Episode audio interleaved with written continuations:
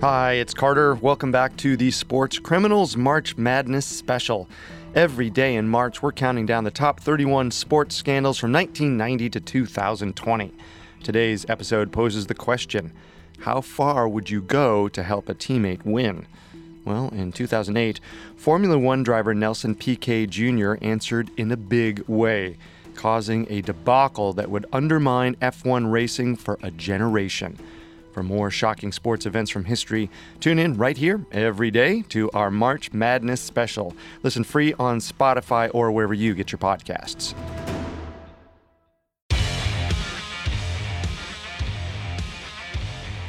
Twenty Formula One cars zipped around the track during the Singapore Grand Prix on September 28, 2008.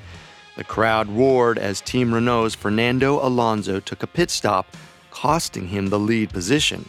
Meanwhile, Alonso's rival, Felipe Massa, pulled into first place. But the real drama came not in the battle at the front, but from a car in the middle of the pack, driven by Alonso's teammate, Nelson Piquet Jr. As Piquet rounded the course's 17th turn, he lost control and crashed into a wall. Although Piquet was out of the race, he had provided a valuable boost to his team. The subsequent cleanup clogged the track, allowing Piquet's Renault teammate Alonso to catch up and win the race.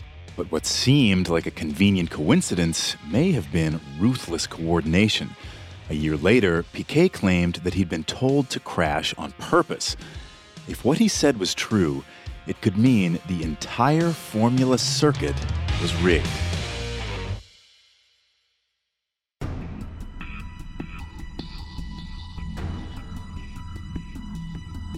Welcome to Sports Criminals, a Parcast original. This is the 19th episode in our March Madness special. This month, we're counting down the top 31 sports scandals from 1990 to 2020. I'm Carter Roy. And I'm Tim Johnson. In today's episode, we're going back to 2008 when a Formula One driver intentionally crashed his car to help a teammate win. The debacle, dubbed Crashgate, undermined the integrity of F1 racing for a generation. In early 2008, F1 racing had a solid, devoted audience. While it couldn't rival the NBA or NFL in terms of numbers, their television broadcasts still drew roughly 600 million viewers that year, and many of those eyes were on up and coming driver Nelson Piquet Jr. Piquet had all the makings of a superstar. His father, Nelson Piquet Sr., was a two time F1 world champion. Although the younger Piquet's career was just getting started, he'd netted a handful of victories in a feeder league before making his 2008 debut in pro Formula racing. The sport was his for the taking. Which was why his fans were so disappointed on September 28, 2008, when he crashed during the 14th lap of the Singapore Grand Prix.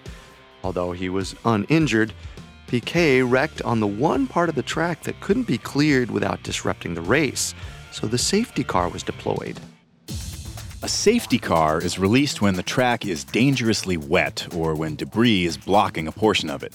When drivers see the safety car, they're required to slow down and not pass one another. Once the safety car leaves the track, the race resumes, with each car retaining its original position. But that doesn't mean a clever racer can't use the safety car to his advantage. If one car is far behind another, it can catch up during the slow period, even if it can't pass anyone. In addition, cars aren't supposed to make pit stops for refuels while the safety car is on the track.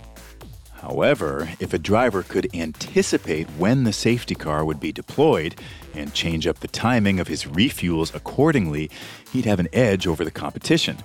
For example, say Nelson Piquet Jr. planned to wreck his car on a particular lap on a particular stretch of the course and his teammate, Fernando Alonso, knew the crash was happening. He could use that knowledge to win the race. A year after the Singapore Grand Prix, Piquet was fired for poor performance, but he alleged that he only crashed because Alonso asked him to.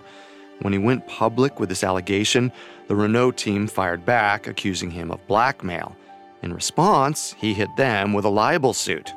The subsequent investigation uncovered a cheating scandal involving Piquet, Alonso, and the Renault team officials.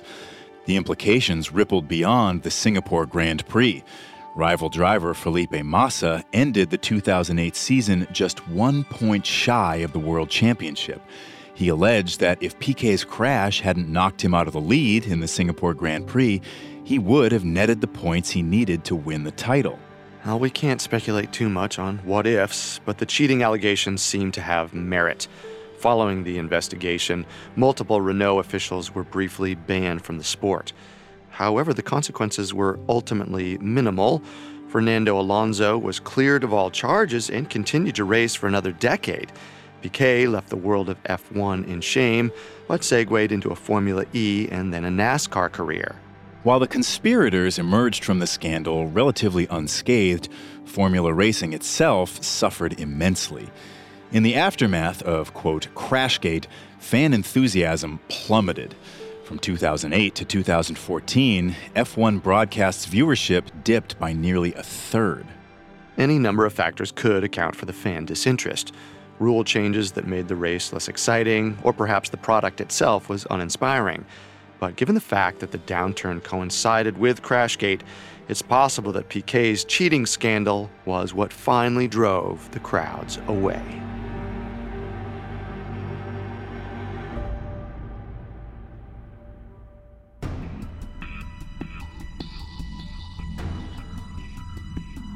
Thanks for listening to Sports Criminals March Madness. We'll be back tomorrow with next year's scandal.